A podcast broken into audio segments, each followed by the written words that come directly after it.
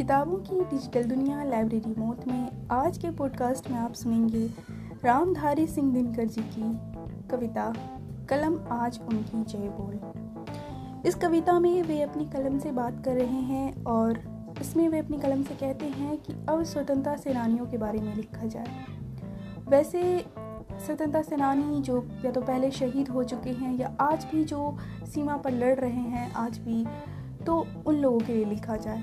जिन्होंने कभी भी देश से कुछ मांगा नहीं, सिर्फ़ दिया उन लोगों के लिए, जिनकी वजह से हम सब आज सुरक्षित हैं।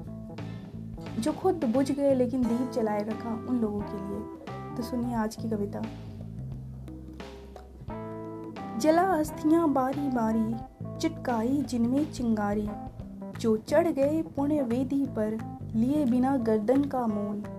कलम आज उनकी जय बोल। जो अगणित लघुदीप हमारे तूफानों में एक किनारे जल जला कर बुझ गए किसी दिन।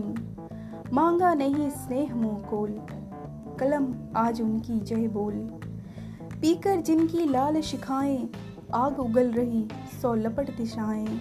जिनके सिंह नाद से सहमी धरती रही अभी तक डोल, कलम आज उनकी जय बोल। अंधा चका चौंद का मारा क्या जाने इतिहास बेचारा? साखी हैं उनकी महिमा के।